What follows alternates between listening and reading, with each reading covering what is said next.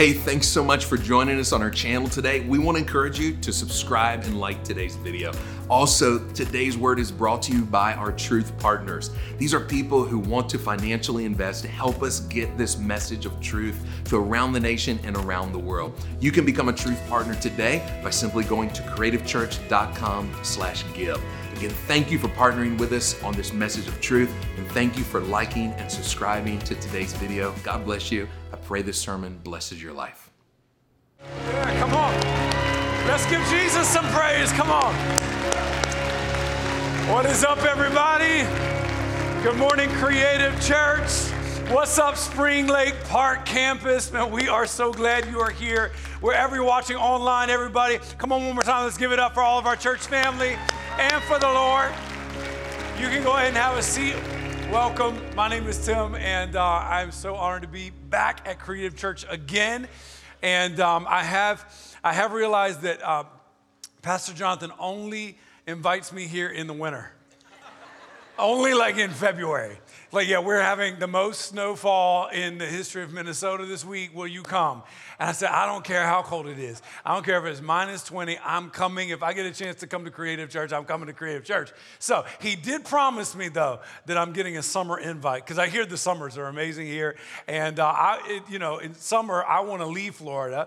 Um, and, you know, the winter, you know, people trying to get to Florida. But I'm glad to be here, Creative Church, and glad to be back. Um, and uh, it's, uh, man, I had, had a great time. I just love your church. I love your church. And I love your pastors. And I know you love them. But let me encourage you to love them even more. Um, what a gift they are to the body of Christ, and uh, they are a gift to us. Uh, Pastor Jonathan, Pastor Joanne, great friends, amazing people, such an inspiration. This church is an inspiration. Let me encourage you. Um, in Mark chapter 6, there's a story where Jesus goes back to his, his hometown. You may be familiar with it. And in verse 2, the Bible says that the people were amazed at the things that Jesus was doing and saying. But in verse 3, the Bible says, just the next verse, the Bible says that they took offense. And then by verse 5, the Bible says that Jesus could not do many miracles because of their unbelief. And so I just want to challenge you because sometimes, and I know we're in this Pillow Talk series, and I'm excited to be able to share with you in this series. And, and I'm, I'm going to uh, try to bring something that hopefully encourage you in just a moment um, with regards to relationships. This is true in relationships that sometimes when you get in the relationship, man, it's amazing and you start off amazed, and then at some point you take offense, and the next thing you know, you can't receive the blessing from that person anymore because uh, you've let you've let you've lost that that awe and that sense of amazement. And the tr- the same is true when it comes to our churches sometimes, and with what God is doing in us through the local church. Never lose your sense of amazement of what God is doing here. This is not normal. This is amazing. And, and if you lose that, I'm just telling you, at some point, you'll find offense. If people could take offense at Jesus, that means you can find offense with anybody or anything. It means if you're looking to take offense here at Creative Church, you'll find a reason. If Jesus was the pastor, you still find a reason. And so if you lose, don't lose that amazement. Stay amazed, stay in awe, stay grateful, stay, stay just in, in, in wonder of what God is doing because He's doing something great here at Creative Church. If you believe it, give God praise one more time. Well, listen, I, I get to join you for Pillow Talk, and um, what a great series. I love it. Uh, we're talking about relationships and uh, dating and marriage, just all, all, of our relationships. And today I want to uh, share with you um, a, a, a, message from a text that's one of my favorite when it comes to relationships because the Bible is actually uh, actually does not have very many um, complete relationship stories where we get to see a couple um, before they meet and then when they meet and as they date and fall in love, get engaged, get married, all the way through all the ups and downs of marriage till death do us part. We don't get a lot of those stories. In fact, you could count them all on one hand. And so, because they're so rare, I, this is one of those, and it's one of my favorites. And you may know it. It's in Genesis 29. It's the story of uh, a man named Jacob and the woman he loves named Rachel. And and I want to read it for you today as we jump in. Genesis 29 and 16 says, Now Laban had two daughters. The name of the older was Leah, and the name of the younger was Rachel.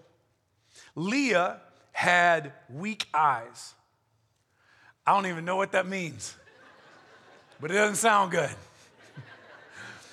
and it's not meant to sound good. Scholars debate a little bit about exactly what it means, but it is clearly uh, an indictment on her lack of physical beauty. Some people think it means that she was cross eyed or lazy eyed, Leah. I don't know. Weak eyes, exactly what it meant, I don't know. But physically speaking, Leah was not inherently attractive. Rachel, of course, was the exact opposite. The Bible goes on to say, but Rachel had a fine figure. Come on, somebody. And was beautiful. Come on.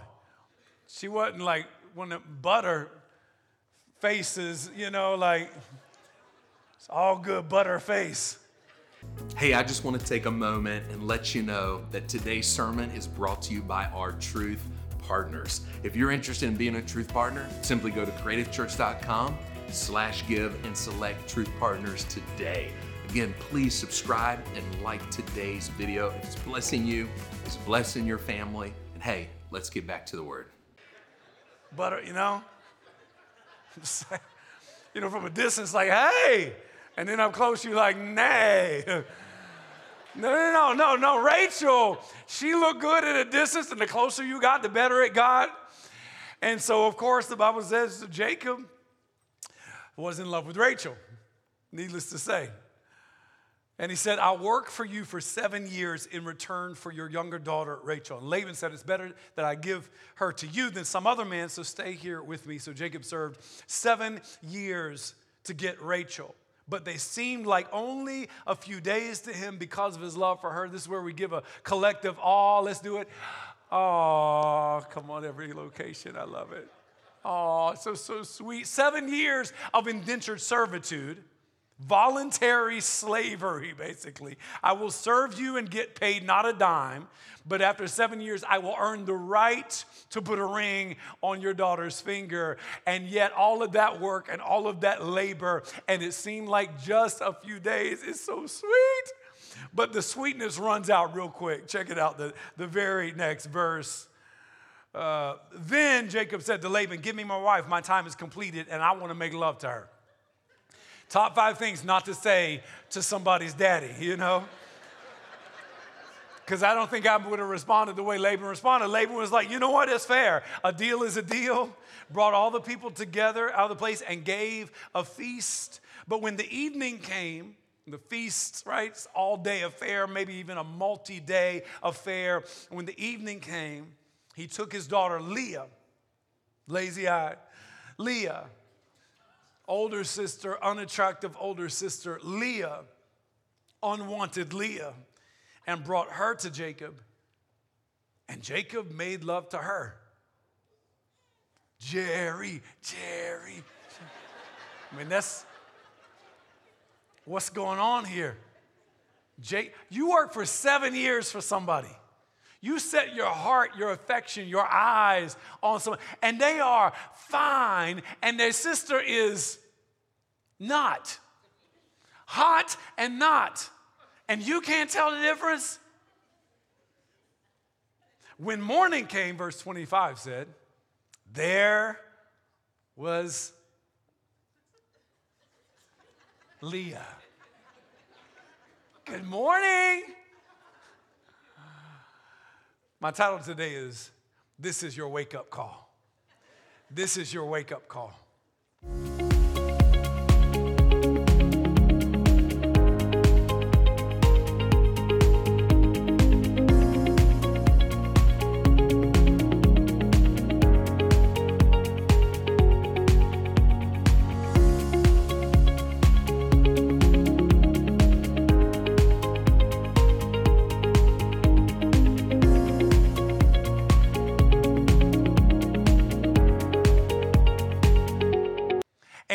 Listen, if you're in a relationship, you've been in a relationship for any length of time, there, there do come times in your relationship where uh, maybe you roll over, Maybe you have an argument, maybe something happens, and all of a sudden you, you get a wake up call that this is not what I expected. This isn't what I wanted. This is not the way I thought marriage was going to be. This is your wake up call. And um, I know you young people don't know what that is.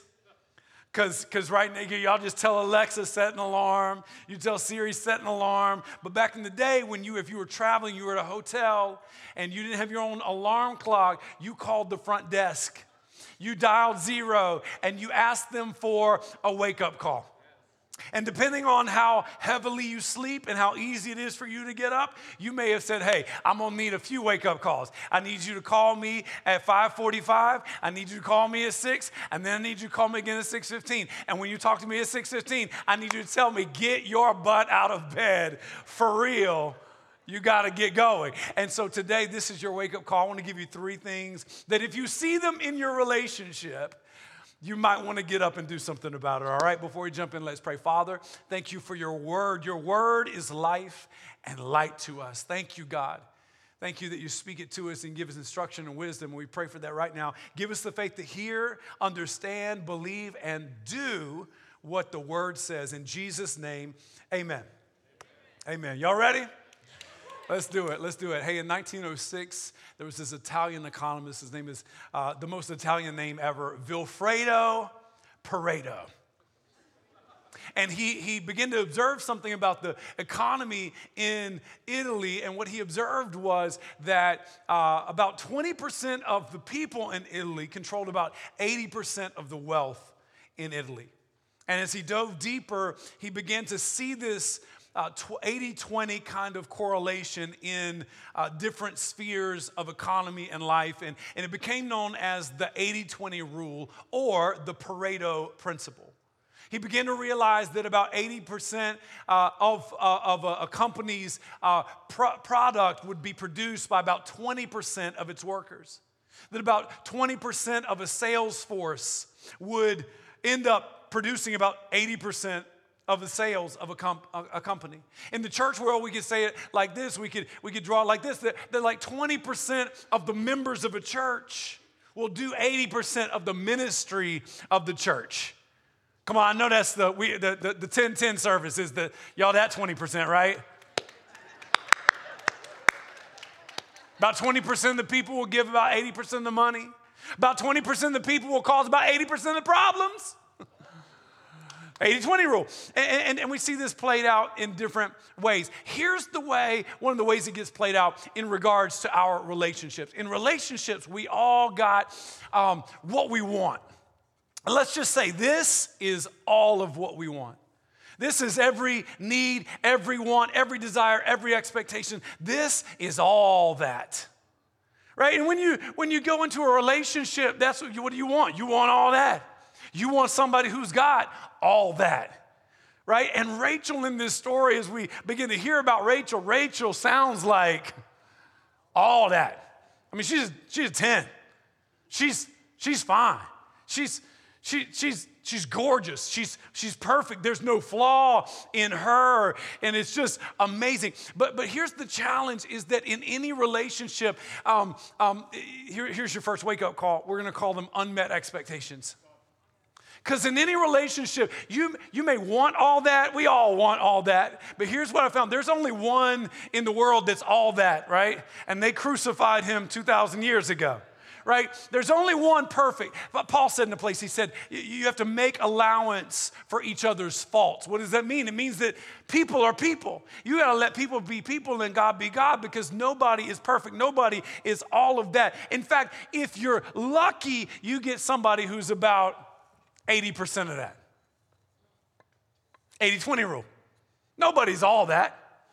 If you are married to an amazing man, an amazing woman, they may provide you with 80% of your wants, needs, and desires and be what you want to have in your life. But the problem is so many times we, we want 100, we got 80. We want, we married, we married Rachel because we thought she was all that. And then one day we rolled over and found out that every Rachel comes with a Leah. Come on, you married, you thought you was getting Rachel, and you rolled over, and there's Leah. Now, now this is where you married people. If you've been married very long, this is where you know you act like you don't know what I'm talking about. Come on, married men, you're like, I, yeah, I ain't crazy. I don't know, babe. That, that may be his story, but that ain't mine. You all, you all that. You're not. You got some Leah. Listen, everything in life, everything you want in life comes with something you don't. Everything. Everything. The, the, the better job that makes more money, that's awesome. It's great. It's great. It just comes with more stress. Right? Right? Even, even man, marriage and, and I don't have to be lonely anymore and I've got companionship, but it comes with some, it comes with some mess. Kids, kids are amazing. I love my kids, but kids come with chaos. Every good thing, everything you desire, everything that I want that thing comes with something you don't want. Every Rachel comes with a. I get it. J- Jacob ends up marrying two women. You, you don't get married. You didn't marry, hopefully, maybe. I mean, who knows? You know, two women um, at the same time. If so, we got a lot of work to do in the next 20 minutes or so. Uh, right? But but but you did. You didn't marry two women, but you did marry two women. You married the one you like, and then. And let me not just not pick on the women, right? It's not just Rachel and Leah, it's Randall and Leon. Leah was lazy eyed, Leon just lazy butt. and I promise you, every the best man in the world, he got some Leon in him. the, the, the best woman in the world, she's got, there are, there's a part of her that's not perfect. And we've got expectations that it's going to be one way. And then when you roll over at some point, maybe not the next day, maybe you get, you know, you get the honeymoon at least. You know, the word honeymoon literally just means sweet month.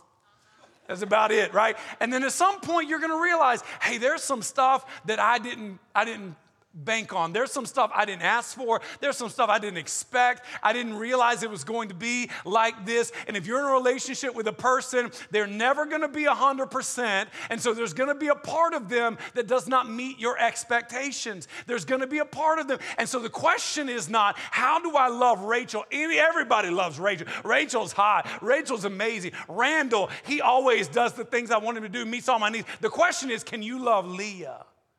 Can you love the Leon in your Randall? Can you love the like the whole person, even though the whole person is not hundred percent everything that I would want them to be because they're a person? I'm in a relationship with a, a person. Come on, I'm not I'm not dating a, a, a robot. This is an AI. This is a human being. I have to make allowance for their for their for their humanity. They're not going to be. They can't be everything. They don't have all that. They're not all that. They're not God. They're just human. And so, can I love Leah? Because I have unmet expectations. Where do our expectations come from? I love it because the, the text actually kind of answers that. Chapter 29 actually answers that because Jacob wakes up and there's Leah. You would have expected that he would, he would have noticed that the switch had happened. I mean, granted, in the, in the ancient world, uh, they would have been likely not only uh, completely dressed, probably covered entirely, but veiled, very much veiled. But let's be real, even if all he saw was them eyes. Like the one thing he could have seen was those lazy, I mean, those weak eyes.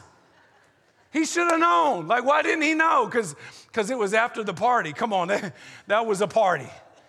When you so drunk, when you're like when you party so hard that they can switch out the women and you don't even notice. But he woke up the next day and, uh, and he realized um, there's a mistake that's been made. He runs out to find Laban, the father of Rachel and Leah, and he finds him. He says, What'd you do to me? I worked seven years for Rachel. I wanted a hot one. You gave me the not one. Why? And Laban says, Oh, yeah, that's, you didn't know? We don't do it like that here. It is not our custom to give the younger daughter in marriage before the older daughter in marriage. So, yes, you can marry Rachel, but before you marry Rachel, you got to marry Leah. That's not the way they do it where you're from. Jacob's like, no, that's not the way they do it anywhere. That's the dumbest thing I've ever heard. Why didn't somebody tell? Like, for seven years, we've been going through this whole thing, and nobody thought maybe we should tell him about our custom. you know what? This is where, where, where do you get expectations? From your customs. Where do you get your customs? From your people, from your families of origin, generally speaking. And here's what I found everybody's got customs, and everybody's got some customs that are crazy. So, so, so you're not just dating the girl, you are entering into a whole new set of customs. If you are dating, if you're engaged, you better find out about them crazy customs. They got them. If you haven't found them yet, you're just going in blind. It's not that, oh, oh, they're normal. No, no, no. They got some crazy. Like, like Leah doesn't think it's weird. Laban doesn't think it's weird. Rachel doesn't think it's weird. They're not like, hey, this is this kind of may, may, may trip you up. This is how we do it. I know it's crazy. No, they all think it's normal. They're like, yeah, yeah, yeah, yeah. This, yeah, yeah, you married my older sister. That's normal. Customs. And if you're not careful, you, you bring these expectations in. Like for me, um, you know, my, my father-in-law, um, it's, you know, it's, it's, it's still February. But right now in Florida, it's like, it, it is, it's, it's 80, it, right now already. It's, it's 11.53, they're, they're an hour ahead of us right now. It's like 11:53 right now, which is almost lunchtime. It's already 82 degrees, 85 degrees. My father-in-law right now, this very moment, guarantee you right now, he doesn't have any clothes. I'm not not any clothes. He's got some shorts on. That's it. Barefoot, no shirt. He's outside working with the landscaping. He's got scissors. He's, he's, he's on his knees cutting the grass. He's talking to some plant, fertilizing somebody. I mean, he is he is the he's his name is Larry. Larry the landscaper. And when my wife married me, she just assumed I was gonna do them bushes like Larry does them bushes. She found out though. I don't do bushes.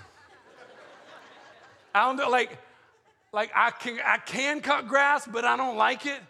I know how to, you know, trim hedges, but I don't like it. I don't love like it's, it's not like I'll pay somebody to do that. But she she like she she was she got married. She, I didn't know it. She, she got married. We got married, and she was thinking yard of the month every month. We ain't never got yard of the month. We ain't never gonna get yard of the month.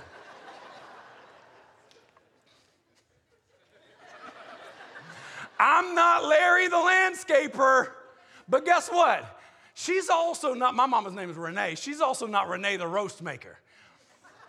Because I'll be honest with you, one thing Sundays, I'm from the South. Sundays we go to church, we come home. There was a big di- uh, dinner, roast, mashed potatoes and gravy. Come on, it was all there. It was amazing. And I thought, man, Sundays are gonna be great. I'm gonna, you know, we're gonna do ministry. I'm gonna preach. We're gonna come home. And when I get home from preaching, there's gonna be some roast and mashed potatoes.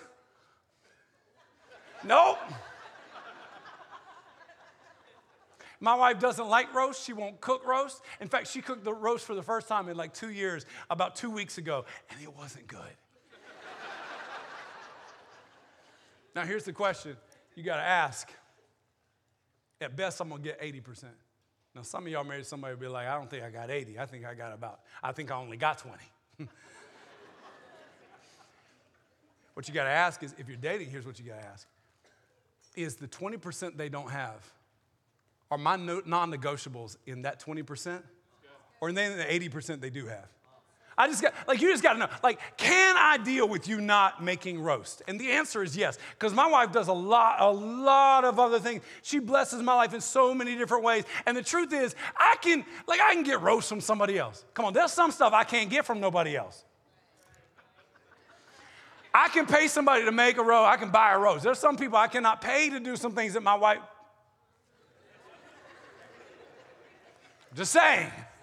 I'm just saying, like, there's some, there are some things that like that are non-negotiables that I need for my spouse to be. That, that like we got to be on the same. I need a woman of faith. I need. There are things I need, and, and so the question is, can I deal? Can you deal with me not being Larry the landscaper? And my wife, she she would prefer it. Sometimes she'll even say, I really wish you would. I wish you would take more pride in the yard. I wish you would, you know, yard of the month.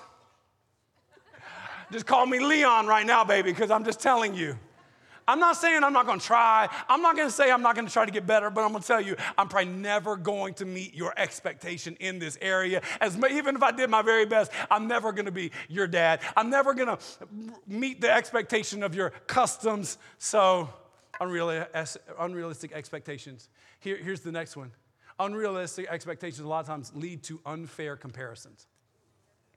So, when, I, when, I, when I've got 80, but I'm missing 20, at some point, listen to me what happens. At some point, what we start doing is we start fixating on what they're not.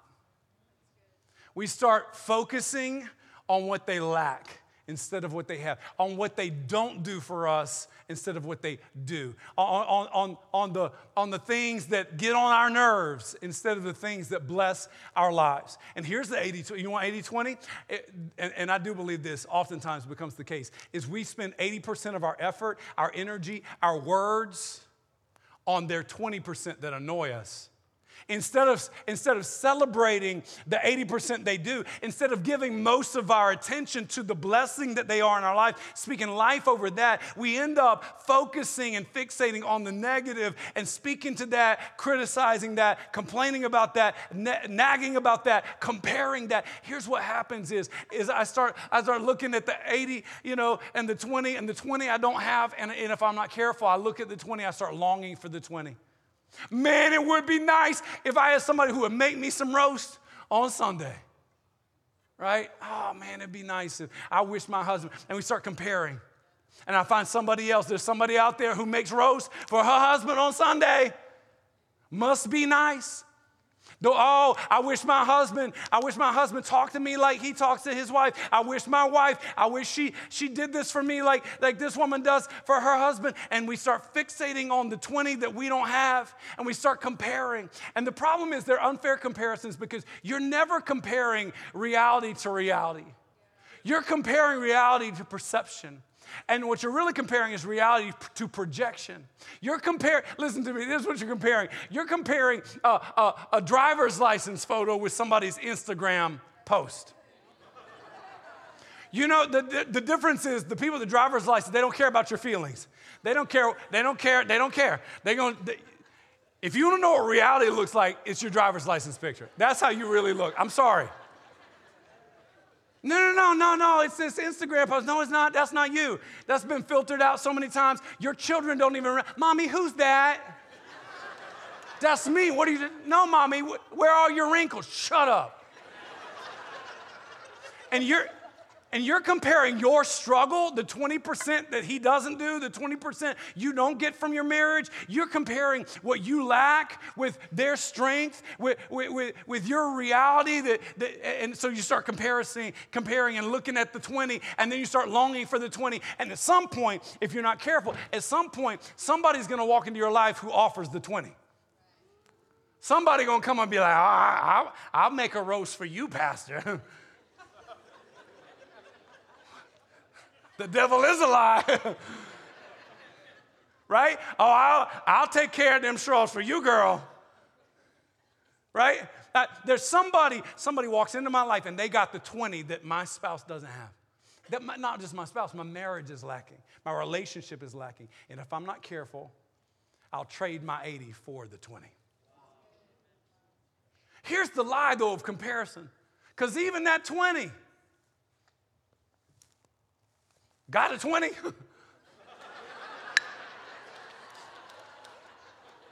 so she, oh, I get that's, that's, that. If I was with them, then I'd be happy because they got the thing I'm like. That if my marriage was like that, and so then we trade what we got for something else, only to find that what we traded for, it's got something missing too. Because everything you want comes with something you don't. Everything you want comes with something you don't. And you think it's going to be perfect, you think it's going to be amazing, but it's not. And now all of a sudden, this is the new 80. But ah, there's this other 20. And I start fixating on their 20, focusing on their 20, longing for their 20. And before you know it, I trade that 20 for what I had. But listen, even that 20 got a 20. And now, and now I start focusing on this.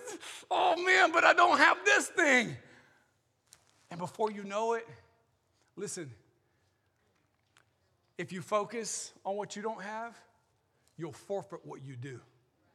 And I have given up so much grace and goodness and blessing. And then I wonder why I'm left with less and less and less.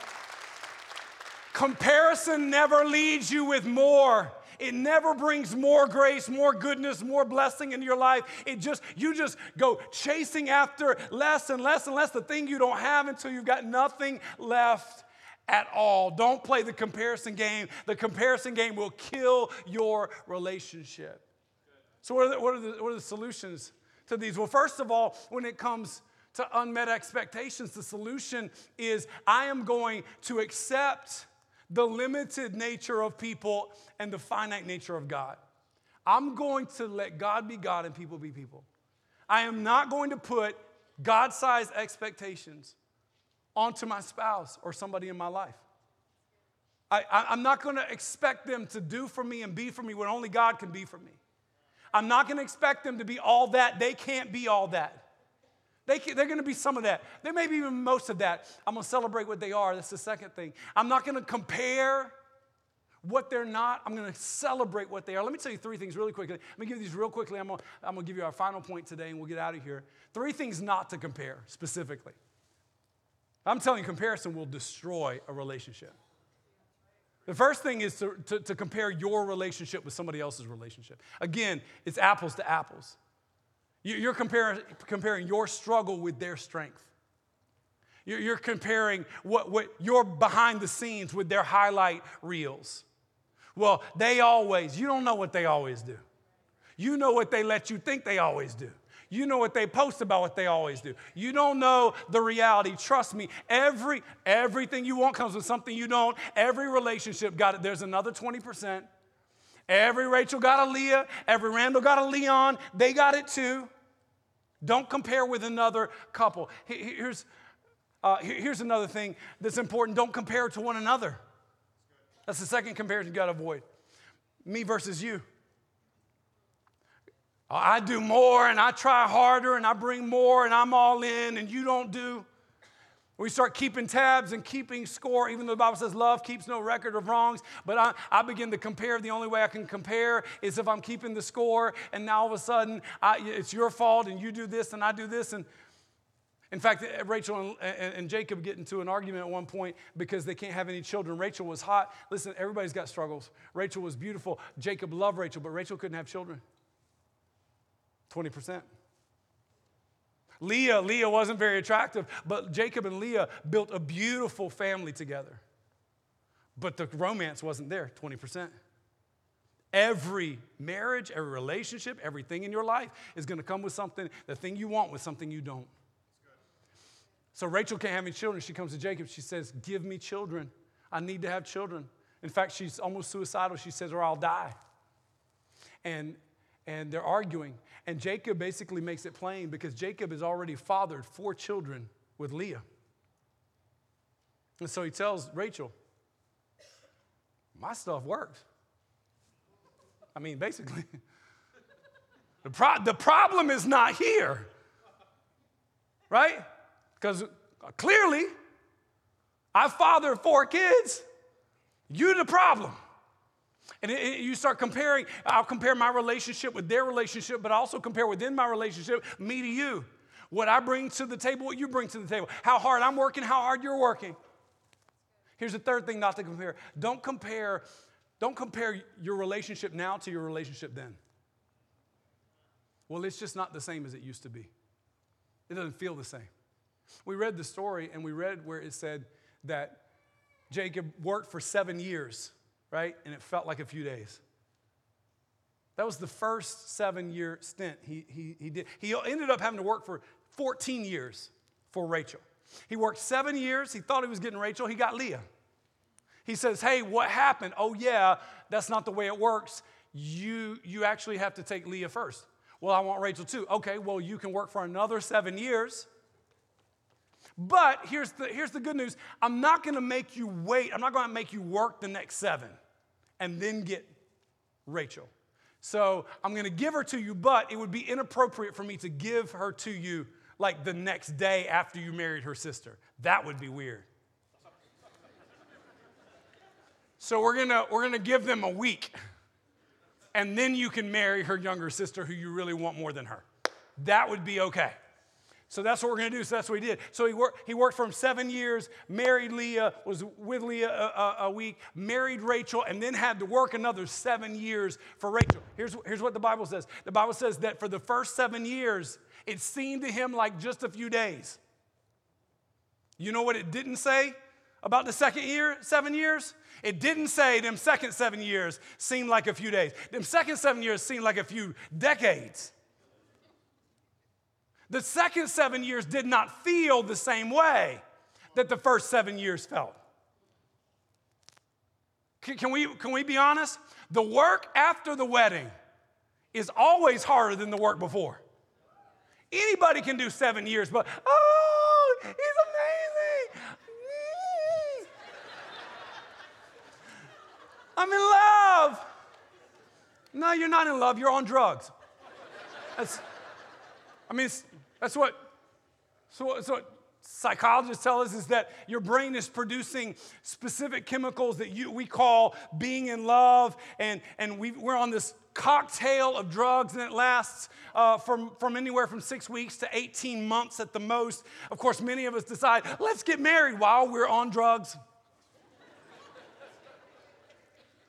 and then all of a sudden, at some point, we roll over. There's Leah. The drugs have worn off. And all of a sudden we can see. And we're like, wait a minute, wait a minute, wait a minute. It's not the same. I don't feel the same way I felt before. Can I tell you, real love is not anybody can do the first seven years. That's not love, that's drugs. that, that's, that's, that, that's a cocktail, that's, that's lust, that's a, that's a whole lot of stuff. Real love is the second seven years. Real love is what you do when you don't always feel like it. Real faith isn't showing up to creative church when you everything's going well and you feel like it. Real faith is showing up when you don't. Real faith is praying when you don't feel like it. Real faith is pressing through when you don't. Real love, the seven, the seven second is where the second seven is where it's at. I don't feel it don't feel the same. Well, of course it don't feel the same. It's not supposed to feel the same. The whole reason you make vows, you make vows when you feel like it specifically for the times when you're not going to feel like it. There's coming a day we're going to get sick, so in sickness or in health. Coming a day when, when it's going to get worse, so for better or for. Don't compare where you are now to where you used to be. The way it used to be. And, and can I be real? For some of us, the reason it don't feel like it felt, I just don't feel like it felt. It's because you're not doing what you did. If you want to feel what you felt, you got to do what you did. Well, when we were dating, well, think about all the stuff you used to do when you were dating. Think about how, how hard you, you worked. Think about how you pursued him, how you pursued her, how much investment you made, how much you, you talk, you talk just hours. Me and my wife, we, we dated this before text, like uh, back in the Stone Ages. The iPhone hadn't been, they had not invented an iPhone yet, uh, seriously. We used to just talk until she fell asleep.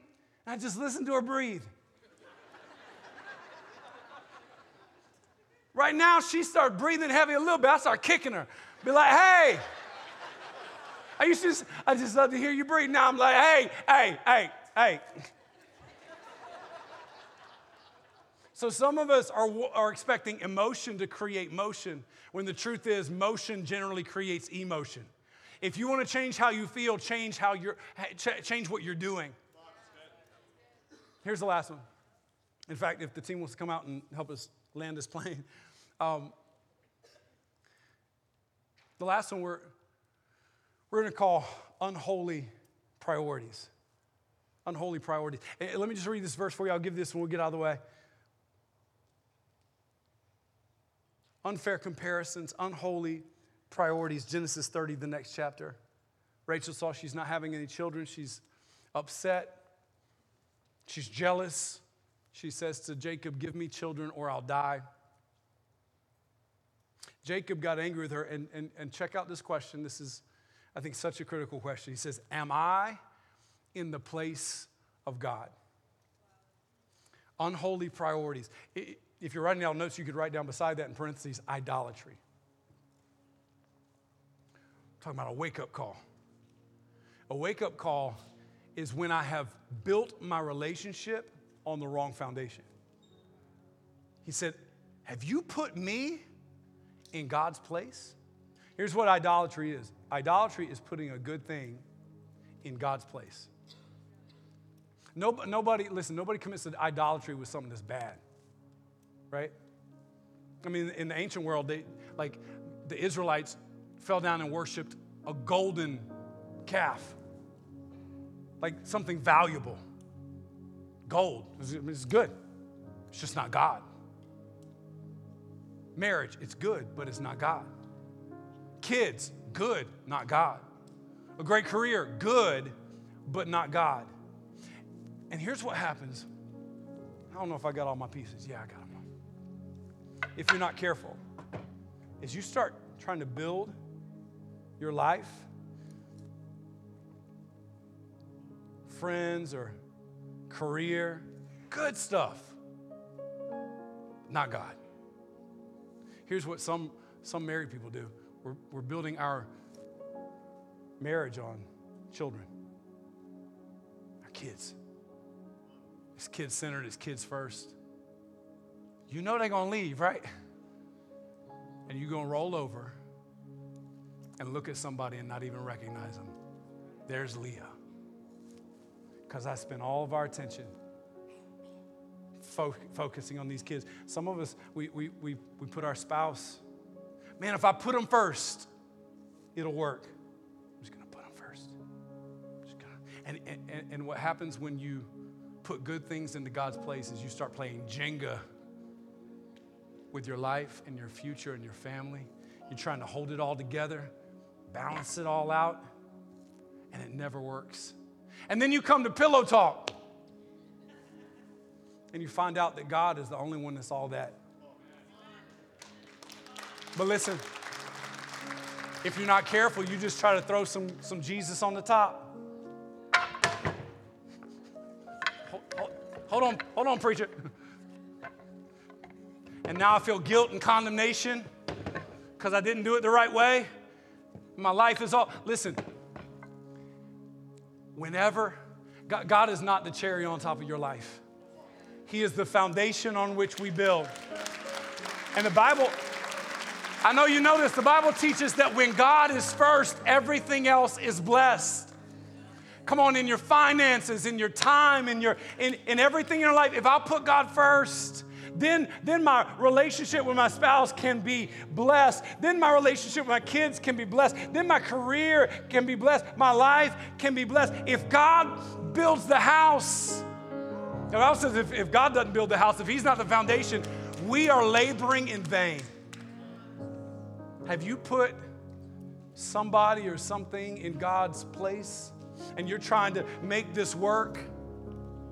Wondering why it keeps crashing down? Or you keep going from relationship to relationship because you think this person can be all that for me?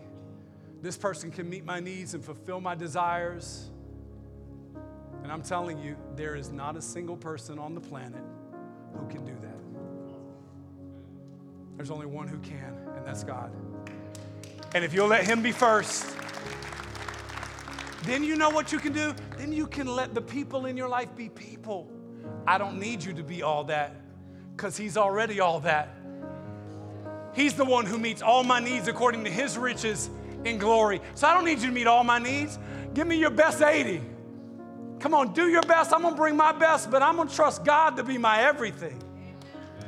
So as we close today, we go to prayer. I wanna challenge you if, if you have any other foundation, I'm just telling you, it's, it's not gonna work. It's not going to last. And if you have if you built your life on something else, today would be a good day, not just to throw God on top, but to say, God, I want you to be the foundation of my life. I want to build my relationships, my family, my future on you. So at every location, come on, let's bow our heads. Just take a moment. I want to pray with you. If you're here today, maybe you never have made God the first thing, the foundational thing in your life, or maybe you did, but you've gotten away from God, tried to build your life on different things only to watch it crumble and crumble and crumble. I'm telling you, it'll happen over and over again until you fix the foundation. Let God be first. Come on, if you need to do that today, would you pray with me as I pray out loud? Pray it in your heart right now, wherever you are. God, right now, we make you the first thing in our lives. You are all that. You are everything we need. You, you are the one who meets every need and fulfills every deepest desire, God. We know that nobody else can be for us what only you can be for us. So today we say, Yes, God, be our God, be our Savior, our Lord, our King, our God, our foundation. Forgive us of our sins, wash us, cleanse us. And from this day forward, I will build my life. I will build my marriage. I will build my future. I'll build my business. I'll build my family. I'll build it all on who you are and what you say. In Jesus' name, amen. Amen. Hey, if this sermon blessed you and your family, I want to encourage you to be a truth partner. You can do that by simply going to creativechurch.com slash give and partnering with us to help get this message of truth out to more people in our nation and around the world. It is our truth partners that make this a reality. Again, thank you for subscribing to our channel. Thank you for liking today's video. We'll see you back here on the channel real soon.